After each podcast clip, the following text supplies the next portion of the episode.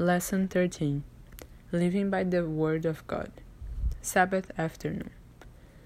Read for this week's study Philippians 2 12 to 16, Luke 4 verses 4 and 8, 10 12, Psalms 37 7, Psalms 46 10, Psalms 62 1 2 and 5, and Colossians 3 16.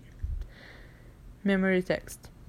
But be doers of the word and not hearers only, deceiving yourselves. James 1:22. The best method of studying the Bible is of no use if we are not determined to live by what we learn from scripture.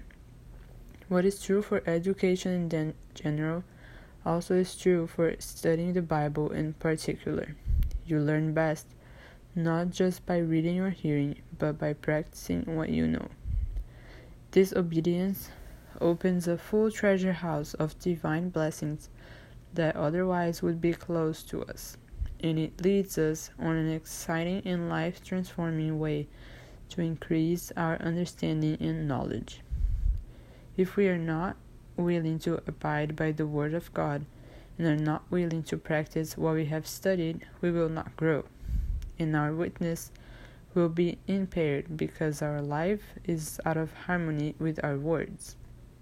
We grow in grace and wisdom through inspiring models who illustrate to us what it means to live by the Word of God.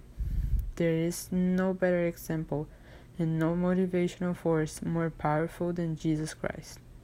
He gave us a pattern to follow. He lived a life in full harmony with the will of God.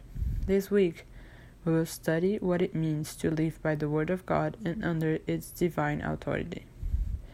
Study this week's lesson to prepare for Sabbath, June 27.